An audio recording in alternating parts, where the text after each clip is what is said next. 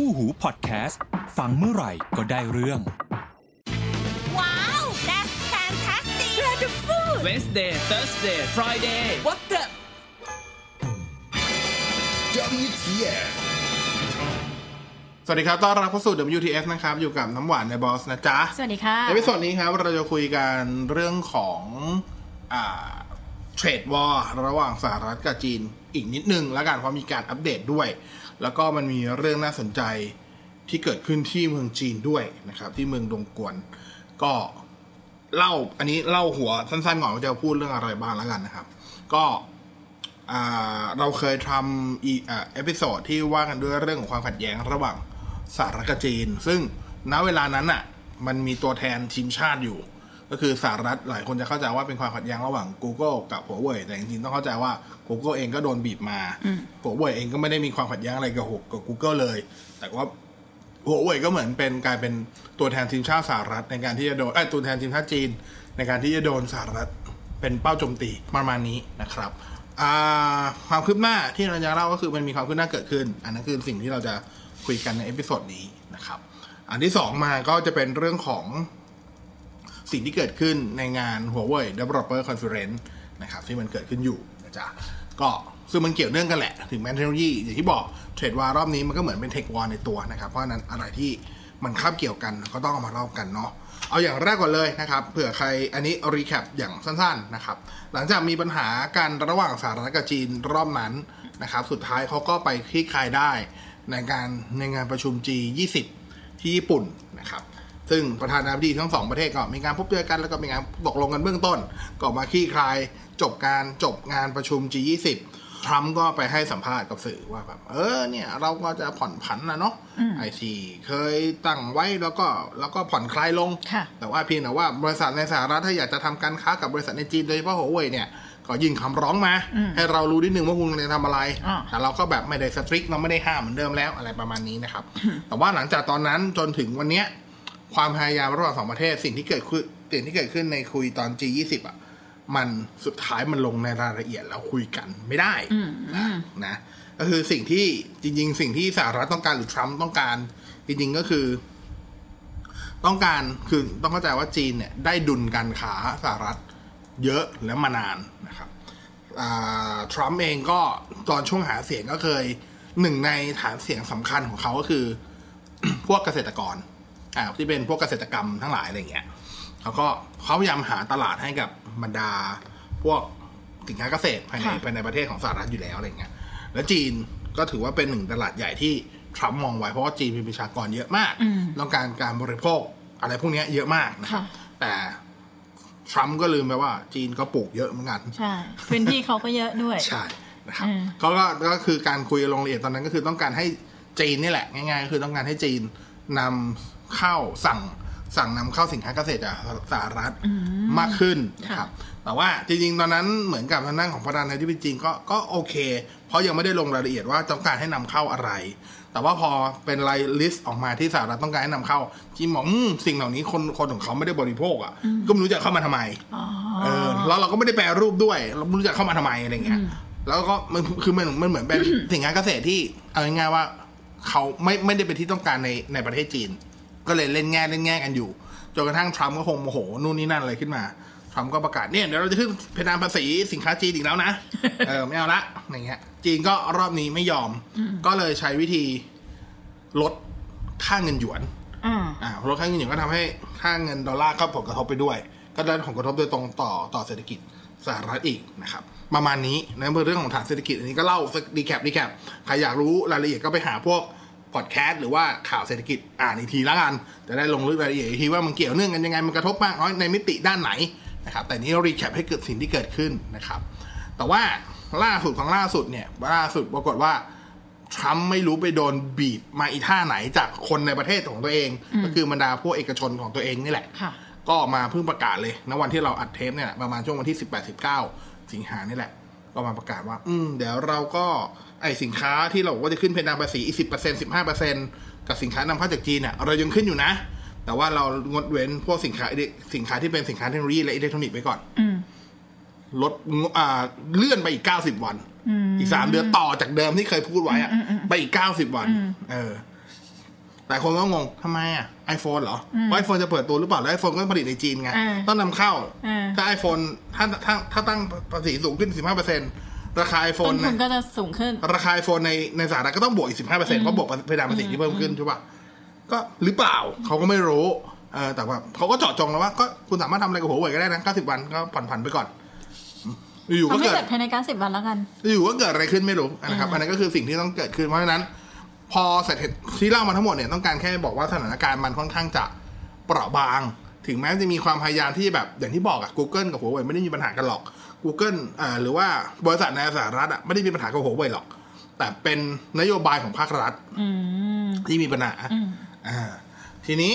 พอมันเกิดอย่างเงี้ยสถานการณ์เปราะบาง ถ้าใครจำได้รอบนั้นน่ะทางด้านของ h o w a r d ก็เคยออกมา ใช้คำว่าเหมือนกึ่งกึ่งๆเขียนเสือให้วัวกลัวไปรอบหนึ่งแต่นั่นมันแค่คำขู่ ก็คือบอกว่า เอ้ยจริง ๆ เราไม่ได้แคร์เลยนะ ถ้าเกิด ถ้าเกิดสหรัฐจะตัดสัมพันธ์กับเราอะ่ะ เรามี supply chain ที่อยู่นอกสหรัฐเพียงพออยู่แล้ว ในเรื่องของตัวฮาร์ดแวร์นะครับ เรามี OS ที่เราซุ่มพัฒนาอยู่แล้วมาสองสามปี เราพร้อมที่จะนำมันมาใช้ถือเป็นแผนแบ็กอัพเหมือนเป็นการแบบ บอกว่าแบบ I don't care แอะแอะแอะแอะอยากแอะทำมาอะเลไรยก็ทำไปเถอะอะไรประมาณนี้เออครับแต่ว่าตอนนั้นมันเป็นแค่เหมือนกับแค่ลมปากเออแต่ว่าพอในช่วงช่วงต้นเดือนกรกฎาคมที่ผ่านมา มันมีงานหัวเว่ยอ่า developer conference ที่ค่ะตรงกวนประเทศจีนนะคค่ะรับปรากฏว่า day one ก็มาเลย เปิดตัวทันที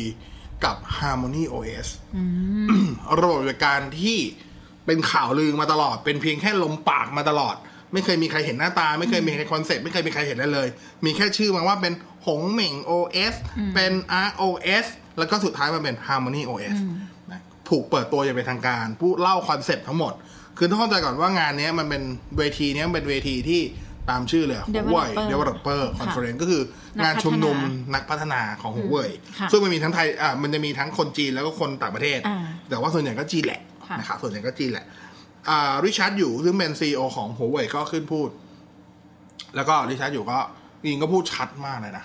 ก็บอกว่าจริงๆแล้วเนี่ยไอตัว Harmony OS เนี่ยเป็นเป็น OS ที่แบบทำมาเพื่อ everything อืม อืมจริงๆแผนจริง ๆ มัน Everything มันมีข่าวลือมาก่อนหนานี้แหละว่าไอตัว Harmony OS หรือหงหมิง OS เนี่ย เดิมทีอะหัวเว่ยเขาตั้งเป้าไว้ว่าจะใช้กับอุปกรณ์ที่เป็น IoT คือ Internet of Things นะครับ แต่ว่าพอสถานการณ์มันบังคับ หรืออะไรก็ตามเขาก็เลยขยายให้มันไปไกลกว่านั้น อืม เขาบอกมันสามารถใช้ได้หมดเลย ถ้าอิงสไลด์บนบนเวทีที่ริชาร์ดอยู่พูดเนี่ย ไอ Harmony OS เนี่ยเขาสามารถใช้กับตั้งแต่สักกระเบือยันเรือรบอะ อืม อะไรก็ได้ที่ต้องการระบบการมันใช้ได้หมดค่ะหมายความว่าsmart wear ค่ะไอ้บนนาฬิกา smart watch อะไรก็ได้อ่าสายรัดข้อมืออัจฉริยะอะไรทั้งหลายก็ได้นะครับไม่จำเพาะเจาะจงว่าต้องเป็นบนสมาร์ทโฟนเท่านั้น ใช่ ไม่เกี่ยวเลย จริงๆ สมาร์ทโฟนเป็นแค่เสี้ยวเล็กเสี้ยวเล็กด้วยซ้ำอืมเพราะว่าจริงๆมันมุ่งหนักไปที่ IoT ตั้งแต่แรกค่ะนะครับ มันก็มีพวก smart wear ทีวี รถยนต์เอ่ออุปกรณ์ IoT คือเครื่องใช้ไฟฟ้าค่ะที่สามารถต่ออินเทอร์เน็ตได้อืมนะครับ แล้วก็ไปกระทั่งถึงแบบเอ่ออะไรอะโหเยอะแยะมากมายแบบโน้ตบุ๊กยังได้เลยโน้ตบุ๊กแท็บเล็ตสมาร์ทโฟนโน้ตบุ๊กด้วยเหรอได้หมดเลย คืออะไรก็ได้ที่ต้องการ อะไรก็ได้ที่ต้องการตัวระบบอ๋อปฏิบัติการอะค่ะใช้คำว่าอะไรก็ได้เลย ที่ต้องการระบบปฏิบัติการ สามารถใช้ Harmony OS ได้หมดแล้วบนเวทีนั้นเขาก็ทำเหมือนที่ Google ทำก็คือประกาศว่า Harmony OS เนี่ยหลังจากเล่าคอนเซ็ปต์ปูดๆมาเบ็ดเสร็จมาละดูอลังการมากเลย สิ่งหนึ่งที่เขาตบท้ายคือเขาบอกว่าตัวเนี้ยเป็น Open Source เขาบอก Open Source คือใครหยิบไปใช้พัฒนาต่อก็ได้ เหมือนกับ Android Android ก็เป็น Open Source นะครับเป็น Open Source เหมือนกันเออก็ถือว่าแบบปึ้งปังเหมือน คือมุมหนึ่งถ้าเกิดไปคุยกับคนที่ตามเทคโนโลยีหลายหลายหลายคนก็จะพูดในทางเดียวกันซึ่งผมก็คิดอย่างนั้นเหมือนกันก็คือ มันเป็นการประกาศทางการเมืองอะ่ะ เป็นการเหมือนเขียนเสือให้วัวกลัว แต่รอบเนี้ย ไม่ได้ไม่รอบก่อนเป็นการแค่พูดเสือ ให้วัวกลัวทำเสียงเสือให้วัวกลัว แต่รอบนี้ รอบเนี้ยเขียนเสือปั้นเสือละกำลังปั้นเสือให้เห็นให้เห็นเลยว่า ไม่เขียนแล้วไม่เอามาเป็นตัว ปั้นเลยกำลังปั้นเลยอ่าปั้นเป็นรูปเสือมาให้มาขู่วัวแล้วอะอ่าว่าแบบนี่ทำจริงนะอ่ามีไม่จได้ริงไม่ได้พูดลอยๆนะๆมีจริง ๆ มีจริง ๆ นะครับอ่าแล้วถามว่าแล้วเขาก็พยายามพูดเน้นมากว่าแบบมันดีกว่ามันทำได้อะไรอย่างเงี้ยทีนี้ถ้าเกิดในเชิงของเทคนิคเนี่ย Harmony OS มันต่างจากตัวระบบปฏิบัติการอย่าง Android ยังไงนะครับ ตัวระบบปฏิบัติการ Android จริงๆเนี่ย อ่าสิ่งหนึ่งที่ที่ที่ช่วงเวลานั้นที่มีข่าวมา แล้วมีพูดกันเยอะแต่หลายคนยังงงๆ ก็คือคำว่า micro kernel ค่ะว่า micro kernel จริง ๆ คืออะไรอะไรเงี้ยนะครับอธิบายก่อนว่า kernel คืออะไรก่อนดีกว่า kernel เหมือนส่วนติดต่อระหว่างตัวฮาร์ดแวร์และซอฟต์แวร์นะครับเดิมเขาจะใช้เป็นโมโนอ่า monolithic ก็คือเป็น kernel ตัวเดียว ที่คุมการทำงานฮาร์ดแวร์ทั้งหมดค่ะเช่นสมมุติว่าอันนี้ น้ำหวานต้องการถ่ายรูปอืมอ่าน้ำหวานเข้าแอป ถ่ายรูป กดถ่ายรูปหลักการหลักการทำงานก็คือเมื่อกดคำสั่งคำสั่งวิ่งไปเป็นซอฟต์แวร์ปั๊บปั๊บปั๊บก็ไปเจอ kernel kernel บอกว่าอ๋อ kernel รู้อ๋อคุณต้องการถ่ายรูปจะวิ่งไปหากล้องอืมเพื่อต้องการถ่ายรูปอืมกล้องเสร็จได้ภาพมาอืมภาพต้องทำการบันทึกอืมภาพก็จะวิ่งกลับมาที่หา Canal มาที่คะแนนคะแนนก็วิ่งไปหาแอปแกลเลอรี่อืมแล้วก็เข้าไปที่ตัวไอตัว ของ storage อืมเพื่อบันทึกลงไปอืมนี่คือการทำงานของ mono อ่าอ่า monolithicนะครับถามว่าทำไมซอฟต์แวร์คุยกับฮาร์ดแวร์โดยตรงเลยไม่ได้ทำไมอะเพราะว่ามันคนละภาษาอ๋อพูดกันคนละภาษา ต้องใช้ kernel ต้องมีล่าม kernel เป็นตัวสั่งการอ่านะครับก่อนทีเนี้ยพอพอตัว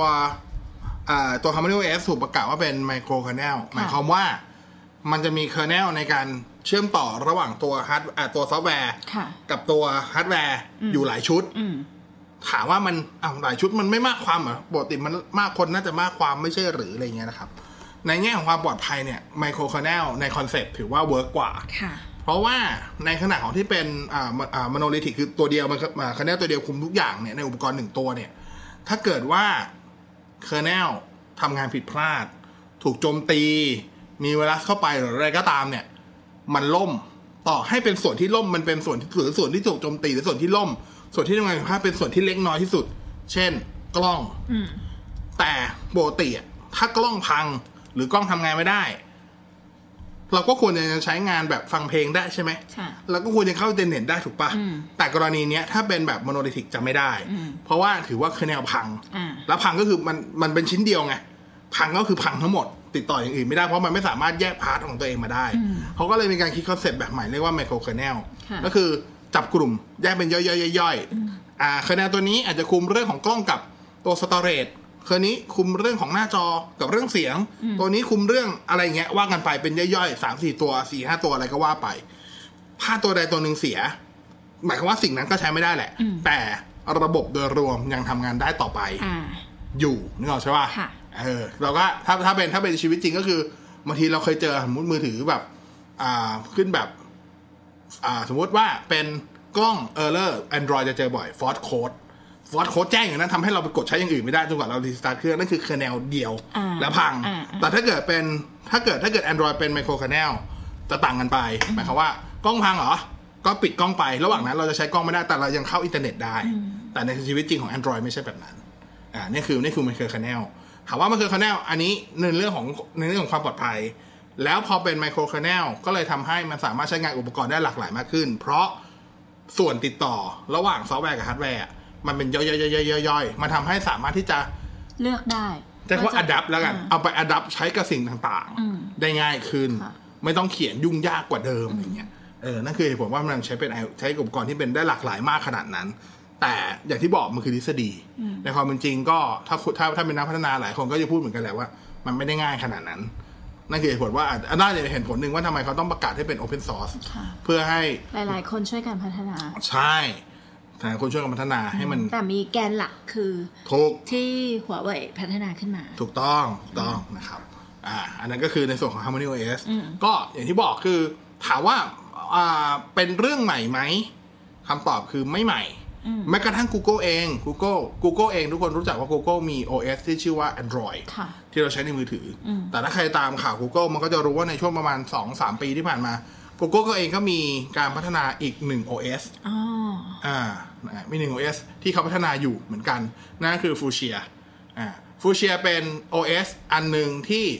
ถึงแม้ Google ยังไม่เคยบอกว่ามันเอาไว้ทำแทน Android หรือไว้ทำอะไรกันแน่อืมถ้าไปถามทีมพัฒนา Fuchsia ของ Google Google จะบอกว่า อ๋อ มันเราก็แค่เป็น OS หนึ่งที่เรากำลังทดสอบอยู่ เอาไว้ทดสอบพัฒนาแบบฟีเจอร์ใหม่ๆ ความเป็นไปได้ใหม่ๆ ที่เราทำอย่างเงี้ย แต่ไอ้คำว่า ไอ้คำว่า ไอ้คำว่าเป็นแค่หนึ่งใน OS ที่เขาใช้อะอืมมันเหมือนคำลวงอะ เพราะจริง ๆ แล้ว คือถ้ามันไม่สำคัญขนาดนั้นอะ เขาคงไม่จดโดเมน เขาจดเลยว่าเป็น fuchsia.dev เพิ่งจดด้วย เพิ่งจดเนี่ย เมื่อประมาณเดือนมิถุนากรกฎาที่ผ่านมาเนี่ย เพิ่งจดเลยอะ อืมนะฮะแล้วก็ Full Shell OS เองก็จริงๆเคยถูกวางไว้ ถ้าใครตามข่าวว่ามันมันเคยมันเคยถูกทดสอบใช้กับทั้งตัว Pixel Book ก็คือตัวตัวแล็ปท็อปของ Google มันเคยถูกทดสอบบนสมาร์ทโฟน Pixel ของ Google ซึ่งมือคือมือถือ มันเคยมันเคยถูกทดสอบให้รันอยู่บน อ่าเขาเรียกอะไรอะ ไอตัว ไอตัว ไอเขาเรียกนะลำโพงอัจฉริยะของ Google มาก่อน คือเห็นป่ะ เพราะว่าฟูเชียก็เป็นเหมือน Harmony OS เป็นไมโคร k e r n e l เหมือนกันพื้นฐานเป็นไมโคร k e r n e l เหมือนกับว่านั้นก็สามารถอัดใช้อะไรกับอื่นอะไรก็ได้ เพราะถามว่านั้นถามว่าหลายคนจะตั้งคำถามว่าจริงๆ Harmony Harmony OS อย่างที่อย่างที่หลายคนเข้าใจแหละ ว่าจริง ๆ แล้วเนี่ยหัวเว่ยไม่ได้ทำมาเพื่อ ทดแทน Android ค่ะเขาทำมาจุดประสงค์หลักแต่แรกคือเพื่ออุปกรณ์ IoT อีกพาร์ทหนึ่งของ business หรือธุรกิจที่หัวเว่ยทำก็คือเรื่องของ infrastructure การวางโครงข่าย network ทั้งหลายถูกป่ะการให้บริการ network แล้วคือหลายหลายคนอาจจะได้ยินมาอีก เราก็เคยพูดเหมือนกันว่า IoT ที่เราได้ยินกันมานานเป็นเกือบเกือบสิบปีเนี่ย ปัจจุบันเราอาจจะไม่ค่อยเห็นมีบทบาทเท่าไหร่ หรือมีเข้ามาก็ไม่ได้เยอะไม่ได้สำคัญ แต่เมื่อไหร่ที่ 5G ถูก implement คือถูกถูกวางรากฐานไว้ครบแล้วเนี่ยค่ะ IoT จะเกิดแบบก้าวกระโดด จะเกิดแบบปังปังปังปังขึ้นมาเลย เพราะ 5G คือตัวกระตุ้น IoT ที่ดี ในเมื่อหัวเว่ยเป็นคนวาง infrastructure หรือวาง network 5G เป็นผู้เล่นหลักของโลก ก็ไม่แปลกถ้าเขาจะพัฒนา OS เพื่อให้ support กับ IoT อุปกรณ์ IoT ที่มาใช้กับ 5G เขา แล้วเวลาเขาไปขายลองคิดดิโอ้โหนึกออกมาเออเหมือนบริษัทที่แบบ เหมือนคิดง่ายๆเหมือนเหมือนบริษัทสมมุติว่า สมมุติคุณสมมุติคุณคุณเป็นบริษัทที่ขายโฆษณาอืมคุณก็ถ้าเป็นถ้าเป็นทั่วไปคุณอาจจะนึกถึงแค่บริษัทแบบเอเจนซี่ทั่วไปใช่ไหมแต่พอคุณจะขายปุ๊บคุณบอกว่า ลูกค้ามีคนทำ artwork หรือยังอืมผมมีแผนกนี้ค่ะเบ็ดเสร็จเลย ลูกค้าต้องการ material อะไร เรามีบริษัทนี้อ่าเรามีอยู่เรามีผลิตภัณฑ์ของเราครบเลย เราไม่ได้แค่ขาย โฆษณาอย่างเดียวเห็นปะคือกินรวบเลยอะค่ะอ่าหัวเว่ยต้องการทำแบบนั้นอืมอันนั้นคือจุดมุ่งหมายแรกของการพัฒนาหงเหม่ง OS หรือว่า Harmony Harmony OS ที่หลายคนเรียกกันอ่าแต่ว่าพอสถานการณ์บังคับด้วยด้วย trade war ที่เกิดขึ้น ก็ด้วยแล้วก็ด้วยความที่ตัวมันเองถูกพัฒนาแต่แรกเป็นถูกตั้งคอนเซปต์ไว้แล้วว่าเป็นไมโคร k e r n e l การถูกอัดแอปมาใช้กับสมาร์ทโฟน ถามว่าเป็นไปได้ไหมไม่ยากเลย ใช้ว่าใช้ว่าเป็นไปได้ แต่ถามว่าจะเกิดไหม แล้วจะจริงจังไหม อันนั้นอีกเรื่อง เพราะจริงๆในบนเวทีนั้นหลังหลังจากจบเวทีนั้นหัวเว่ยก็ให้สัมภาษณ์ว่า จริง ๆ บนเวทีแหละที่ใช้อยู่ทำผมจำภาษาภาษาอังกฤษได้ไม่เป๊ะๆแต่แปลมาแล้วใจความประมาณว่า เขาพร้อมอ่าเขาบอก Harmony OS จะยังไม่ถูกใช้บนโทรศัพท์มือถือของ Huawei จนกว่าสถานการณ์จะบังคับตราบใดที่เขายังใช้ยังได้รับสิทธิ์ในการใช้ Android เต็มที่ Harmony OS ก็ยังจะไม่ถูกใช้บนสมาร์ทโฟนของ Huawei อยู่ดี สิทธิ์ในการใช้ Android ทำเต็มที่หมายถึงว่าสามารถใช้ Google Service ได้ด้วย ใช่ ไม่ถูกกันในส่วน Google Service อ่าเออนั่นแหละเออนี่แหละเนี่ยอ่าคือแล้ปวระเด็ถ้านเกิดเป็น Harmony OS อืมซึ่งมันเป็น Open Source อ่ามันก็สามารถใช้งาน Google Service ได้เหมือนกันหรือไม่ได้เปล่าไม่ได้เหรอ ไม่ได้ถ้านั่นหมายความว่าเขาต้องถ้าไม่หาจ่ายอะไรมาทดแทน อ๋อ ก็อาจจะเป็น Harmony Service หรือ ก็ยัง Huawei ไม่มีใคร Service รู้เออแต่ว่าถามว่ามันแล้ว Harmony OS รันแอป Android ได้ไหมเออคำตอบคือไม่ได้ ไม่ได้ แต่มันนักพัฒนาอันนี้อ้างอิงจากริชาร์ดอยู่อีก CEO ของเขาเขาบอกว่า นักพัฒนาใช้เวลาแก้โค้ดแค่ประมาณ1-2วันอืมเอาโค้ดที่มีอยู่แล้วของแอป Android สมมติว่าอะสมมติมาร์คซักเบิซึ่ร์งกเป็นเอ่อ Open Source สมมติมาร์คซักเบิร์กอยากให้เอา Facebook ของเขามารันบน Harmony OS ให้ได้อืมมาร์คซักเบิร์กใช้เวลาแก้ประมาณไม่เกิน2วันอืมอืมก็สามารถที่จะค อม p l y ออกมา แล้วก็ก็ไปใช้บน run อยู่บน Harmony OS ได้แล้ว แปลว่า base พื้นฐานหรือ coding ใกล้เคียงกันของ Android OS กับ Harmony OS ใกล้เคียงกันเออไล่ลำดับมาคล้ายๆใช่ ก็คือพัฒนาต่อกันแหละเอาจริงๆแล้วเออเออเออพัฒนาต่อกันแหละแล้วก็พอพูดอย่างเงี้ยหลายคน หลายคนก็เชื่อว่า หรือใช้คำว่ามีความเป็นไปได้ว่า Harmony OS จริงๆก็ถูกพัฒนาต่อยอดมาจากตัว AOSP คือ Android Open Source Project นั่นแหละ คือพัฒนาต่อยอดกันมาอีกทีนึงเพียงแต่ว่ามีการซอย kernel ไปไปไปแยกส่วน เหมือน deconstruct อะถ้าคนทำอาหาร มีการปรับก็คือ ปรับสถาปัตยกรรมนิดหน่อยอะไรเงี้ยอาจจะไม่หน่อยนะปรับเยอะอยู่แต่ว่าพื้นฐานใกล้เคียงกันค่ะทำให้ตัวซอฟต์แวร์มันสามารถที่จะแยเกือบกันเกือบทำงานเกือบได้เกือบจะทำงานอืมด้วยกันได้ค่ะเออประมาณอ๋อนี้อ๋อ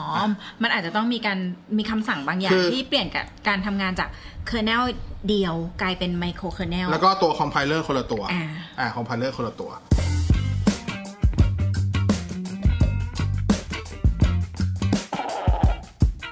ทีนี้พอ day one ของงาน HDC คืองาน Huawei Developer Conference ประกาศ Harmony OS โอ้โห ข่าวแบบสื่อสื่อไอทีได้ทุกอันแบบยิงปับปับปับปับปับหัวเว่ยไม่ง้อแล้วทำ OS อะไรเงี้ยแวมีหลายอย่างนู่นมีนี่การคาดการณ์กันเอง มีการมโนเองจะมีเริ่การมใช้อะไรที่เงี้ยตัวนี้ด้วยเลยนะใช่ตอนข่าวแล้วใหม่ๆคือก่อนก่อนลงเวทีของริชาร์ด หยู ในวัน day one เนี่ยเขามีการวางประกาศว่าในวันพรุ่งนี้คือ day two ของงานเนี่ย จะมี Honor Honor เป็นบริษัท เป็นแบรนด์ใช้ว่าแบรนด์พี่แบรนด์น้องกับแบรนด์อ่าเป็น sub-brand ของ Huawei ก็ได้พรุ่งเนี้ยเขาใช้ว่าพรุ่งเนี้ยบนเวทีของ HDC ที่เขายืนอยู่เนี่ย Honor จะมีการเปิดตัว device ซึ่ง runเป็น device ตัวแรกที่ run Harmony OS โอ้โห ทุกคนรอเลยว่าเพราะว่าผมพูดถึง Honor อะ Honor ทำอยู่ไม่กี่อย่างทำสมาร์ทโฟนทำแท็บเล็ตแค่นั้นเอง รอเลยอะ แต่แต่ไม่ได้พูดว่าเป็นแต่อะไรสมร์ทโฟนเขาแค่พูดว่าหรือแค่แท็บเล็ตพูดว่า Honor จะมีจะพรุ่งนี้ device หนึ่งพรุ่งเนี้ยพรุ่งเนี้ยรอเลยโอ้โห ตั้งหน้าตั้งตารอเลยครับอืมบัตรเข้างานขายขึ้นราคาเลยไม่ไม่มีไม่มีนักพัฒนาเขา register เข้าไปอ่าอ่าอ่าปรากฏว่าพอ day two ก็คือวันที่สองของงาน HDC Honor ก็มาเปิดจริง ๆ แต่ไม่ได้เปิดสมาร์ทโฟน ไม่ได้เปิดแท็บเล็ตไม่ได้เปิดอุปกรณ์สวมใส่อืมเขาเปิดสมาร์ททีวีอ๋อ Honor TV ตัวใหม่อ๋อซึ่งรัน Harmony OS รันแล้วเลย ถือเป็น device ตัวแรก แล้วก็จะพร้อมขายที่จีนภายในเดือนกันยายนนี้ เร็วมาก ถือว่าเร็วมากก็แปลว่า Honor เอ่อเป็น Harmony OS เป็น OS ที่ใช้งานได้จริง ใช่ก็คือมันเหมือนกับกระทุ้งเดวันแรกเป็นการเมื่อกี้ผมบอกแล้วเป็นการปั้นเสือออืมปั้นเดวันจบจบวันแรกเนี่ยเหมือนเป็นการปั้นเสือเสร็จแล้วแต่ยังไม่ลงสีอืมอืม วันที่สองอะ เหมือนวันแรกเป็นโปรโตไทป์บอกลงบอกว่ามีโปรโตไทป์แล้วนะ คือถ้าเหมือนถ้าคุณจะปั้นรูปปั้นเสือสวยๆหนึ่งตัววันแรกมันต้องขึ้นปูนก่อนอืมวันแรกรอปูนแห้งวันสองพอ Honor เปิดตัวปุ๊บสีลงเลย เสือเบงกอมาเลยเตรียมใช้งานได้อ่าแบบ ให้แล้วมันยิ่งพอยิ่งพอบอกว่าแบบกันยายนนี้ขายทุกคนแบบ โอ้เร็วเหลือเกินเร็วมากอะไรเงี้ยพัฒนายังนักพัฒนายังเตรียมตัวไม่ค่อยทันเลย อืม แต่ว่าโอเค Honor TV มันขายเฉพาะในจีน นั่นหมายความว่าเขาคุมอีโค y ิสเต็มได้เขาคุมอีโค y ิสเต็มของตัวเองอยู่แล้ว เขายังไม่ปล่อยให้เป็น global คือยังไม่ปล่อยให้คนข้างนอกใช้อ่าก็คงต้องเริ่มจากในจีนก่อนนะครับ หลังจากนั้นอีกหนึ่งอาทิตย์อีกสองอาทิตย์ โดยประมาณข่าวใหญ่กว่านั้น คือออนเขาบอกมีข่าวว่าหัวเว่ยเนี่ยเขาไป คืออย่างที่บอกอะจริง ๆ มันก็มีมูลแหละที่บอกว่าหัวเว่ยกับรัฐบาลจีนมีความสูเอียกันอยู่ คือมันก็มีความคือหัวเว่ยก็เป็นเป็นบริษัทยักษ์ใหญ่ของจีน ก็ไม่แปลกที่จีนจะรัฐบาลจะคอยแบ็กอยู่บ้างอะไรเงี้ย เป็นเดือดเป็นร้อน เพราะว่าจริงๆสถานการณ์เดียวกับที่หัวเว่ยโดนเนี่ยเราเคยเล่าไปแล้วว่า ZTE ซึ่งเป็นบริษัทจีนเหมือนกัน เคยโดนมาก่อน ของหัวเว่ยโดนปีนี้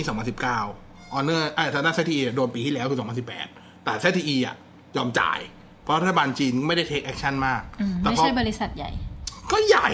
แต่อาจจะด้วยแบบไม่ได้ใหญ่เท่าหัวเว่ยอะคุยตรงๆ ไม่ได้มีส่วนกระทบกับเศรษฐกิจของประเทศจีน มากเท่าหัวเว่ยหรืออาจจะเพราะว่า ผู้ก่อตั้งไม่เคยจ่ายตังค์ให้รัฐบาลจีนเท่านั้นแบบคอมมิวนิสต์จีนหรือเปล่าไม่รู้อันนี้ว่ากันไป แต่ว่าพอรอบเนี้ยรัฐบาลจีนแบบแบกมาก take action มากกับกับกรณีของหัวเว่ยถ้าใครได้ดูก็รู้แหละ พอหลังจากนั้นพอหลังจากหลังจากจบงาน HDC ประมาณหนึ่งอาทิตย์ หรือประมาณสิบวันได้ ก็มีข่าวว่ารัฐบาลจีนอะไปเหมือนกับเรียกประชุมบรรดาผู้ผลิต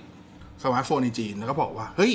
ทุกคนลองมาดู Harmony OS สิมีความเป็นไปได้ไหมที่ทุกคนจะใช้ตัวนี้ Oppo Vivo Xiaomi ออะไรก็ตามที่คุณนึกออกที่เป็นมือถือแบรนด์จีน ที่จะขายในจีน มีความเป็นไปได้ไหมที่ทุกคนจะมาใช้ OS ตัวเดียวกันแล้วคุณก็ค่อยไปแยกหน้ากากคือแยกแยก UI กันอีกทีว่าคุณจะใช้ UI อะไรของคุณ แต่พื้นฐานของเป็นตัวนี้ได้ไหม ถึงแม้ยังไม่มีการตอบตกลงคือ ใช้คำว่าเหมือนโยนหินถามทางยังไม่ถึงกับบังคับอืมแต่ก็เหมือนเห็นความพยายามบางอย่างแล้ว ว่าจะใช้คำว่าดิดนิ้วเอา Google ออกจากจีนให้มากกว่าขึ้นก็ได้อืมคือปกติ Google เองก็เข้าในจีนยากอยู่แล้ว เพราะในใช่ถ้าใครใครเคยไปจีนก็จะรู้ว่า คุณไม่สามารถใช้ Google Service ในจีนได้เลยใช่ไหม Gmail คุณก็ใช้ไม่ได้เพโซคุณก็ไม่มีแมปคุณก็ไม่มีอะไรเงี้ยแล้วจริงๆ เขาบอกว่าปีหน้าปี 2020 เนี่ย Google เองมีความคือ Google ตั้งแต่ตั้งแต่แต่ไหนแต่ไรมีความพยายามที่เข้าทำสักอย่างในจีนอยู่แล้ว คือจีนตลาดใหญ่อะยังไงเขาก็อยากเข้า Google เคยไปร่วมมือกับอ่าเอกชนของจีนบางรายในการที่จะตั้งแ a บที่เป็นพัฒนา AI เขาบอกปี 2020 เขาจะไปตั้งแ a บใหม่ เพิ่งเป็น Google Lab เลยใหญ่ ก็ไม่รู้เหมือนกันว่าจะมีผลกระทบไหมเอออะไรประมาณเนี้ยบอกแล้วมันเป็นการเขียนสื่อให้วัวกดแต่รอบนี้คือไม่ได้เขียนละไม่ได้ไม่ไม่ได้แค่พ่นไม่ได้แค่พ่นลม ไม่ได้แค่เขียน ปั้นเป็นตัวลงสีให้แล้วด้วย เห็นแล้ว เหลือแค่ว่ารอรอเสกให้มันมีชีวิตชีวากว่านี้ เออนะก็อย่างที่บอกคือ แต่ถามว่าฝั่งอเมริกา ถ้าเกิดถ้าถ้าถ้าเราถ้าเรามองว่าหัวเว่ยคือ ตัวแทนของจีน อเมริกามีใคร อเมริกาก็มี Google แหละ ถึงแม้ Google จะไม่เต็มใจเป็นตัวแทนทีมชาติเท่าไหร่ก็ทำอ่า Google เองก็มีอีกหนึ่ง OS ที่เราพูดไปเมื่อกี้ก็คือตัวฟูเชียค่ะฟูเชียเองก็พร้อมที่จะกระโดดขึ้นมา อย่างน้อยที่สุดก็ต่อกรในตลาด IoT ได้อ๋อแต่เราก็ไม่รู้ คือเอาจริงๆเราข้อมูลอันนั้นเวลาเนี้ยข้อมูลของฟูเชียมีน้อยกว่า Harmony OS อีกว่าพร้อมแค่ไหน แต่ว่าถามว่ามีไหมมีด document เพียบเลยเนี่ย ใช่มีมีแบบ เพราะว่าจริงๆเขาพัฒนาคือเป็นข่าวใช้คำว่าเปิดอ่าถ้านับไทม์ไลน์เนี่ยเริ่มพัฒนาใกล้เคียงกัน ไล่กันปีแค่2ปีไล่กันปีเดียวอะแต่ว่าข่าวคราวของ f u s h i l S ในการทดสอบอะไรเงี้ยมีมากกว่า เป็นไมโครค r น e l เหมือนกัน ใช่ เป็นไมโคร kernel เหมือนกัน เพราะว่าเมื่อไหร่ที่เขาทำเป็น IoT มันต้องเป็นไมโคร kernel แหละเออแล้วจริงๆคือ Microsoft เออทางด้าน Google เองก็เคยหลุดปากมาไกลๆว่าแบบ เออจริงๆ f u s h i l ก็เหมือนกับเป็น เป็นหนึ่งในทางเลือกอนาคตของ Android แหละ สักวันหนึ่ง Android คงพัฒนาเป็น f u s h i l แหละ หรือว่า f u s h i l ก็ถูกต้องต้องถูกมาแทนที่ Android ในสักวัน แต่ว่าพอสถานการณ์บังคับหรืออะไรก็ตามอะไรเงี้ย หรือว่าด้วยการทดสอบในช่วงหลังๆ อาจจะแบบ ไม่ได้ผลตามต้องการหรืออะไรก็ตามเขาเขาก็เลยเพลาเรื่องนั้นไปแล้วก็ไปพูดเรื่องอื่นแทนเออประมาณนี้นะครับ ก็เป็นเรื่องที่ลองติดตาม แต่ว่าในแง่ของผู้ใช้หัวเว่ยเองอะที่ที่ไม่อยู่ในจีนคือผู้ใช้อย่างอย่างคุณอย่างผมอย่างคนทั่วไปอะไรเงี้ย ก็จริงก็ไม่ได้ไม่ไม่ต้องไม่ต้องวิตกอะไรขนาดนั้นคุณก็ใช้ของคุณไปเถอะแต่ว่าสุดท้ายเขาก็หาทางตกลงกันได้อยู่ดีนั่นแหละเออเขาหาทางตกลงกันได้ดีอยู่แล้วแต่ว่าจริงทิศทางก็ค่อนข้างชัดว่าแบบการประกาศ Harmony OS ในในในงาน HDC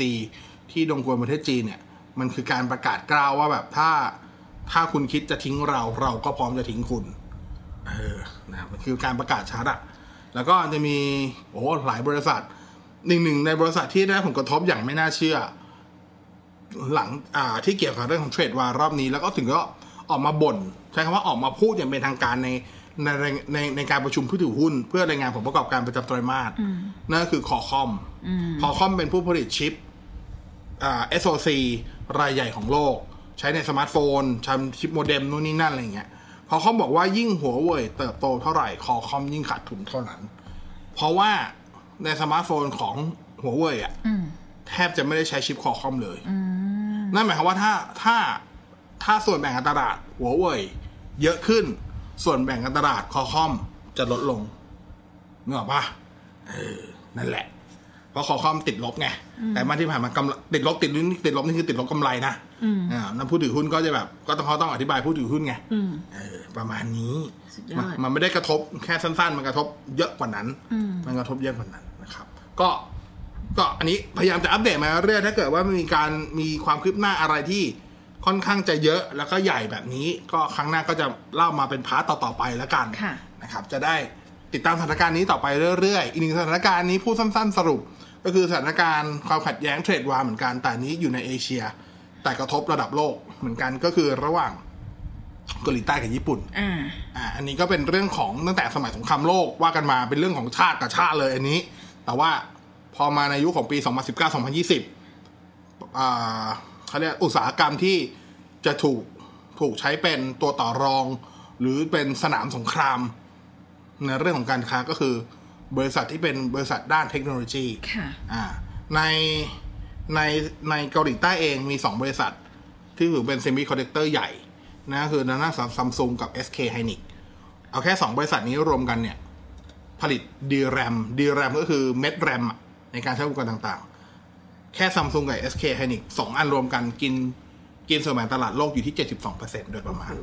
ก็ซัดไปเกือบ 3 เกือบ 3 ใน4อืมก็ถือว่าเยอะมาก แล้วพอเยอะมากเกิดผลกระทบอะเพราะสองบริษัทนี้ผลกระทบเพราะว่าอ่าเขาเรียกอะไร supply supply ที่เขาต้องใช้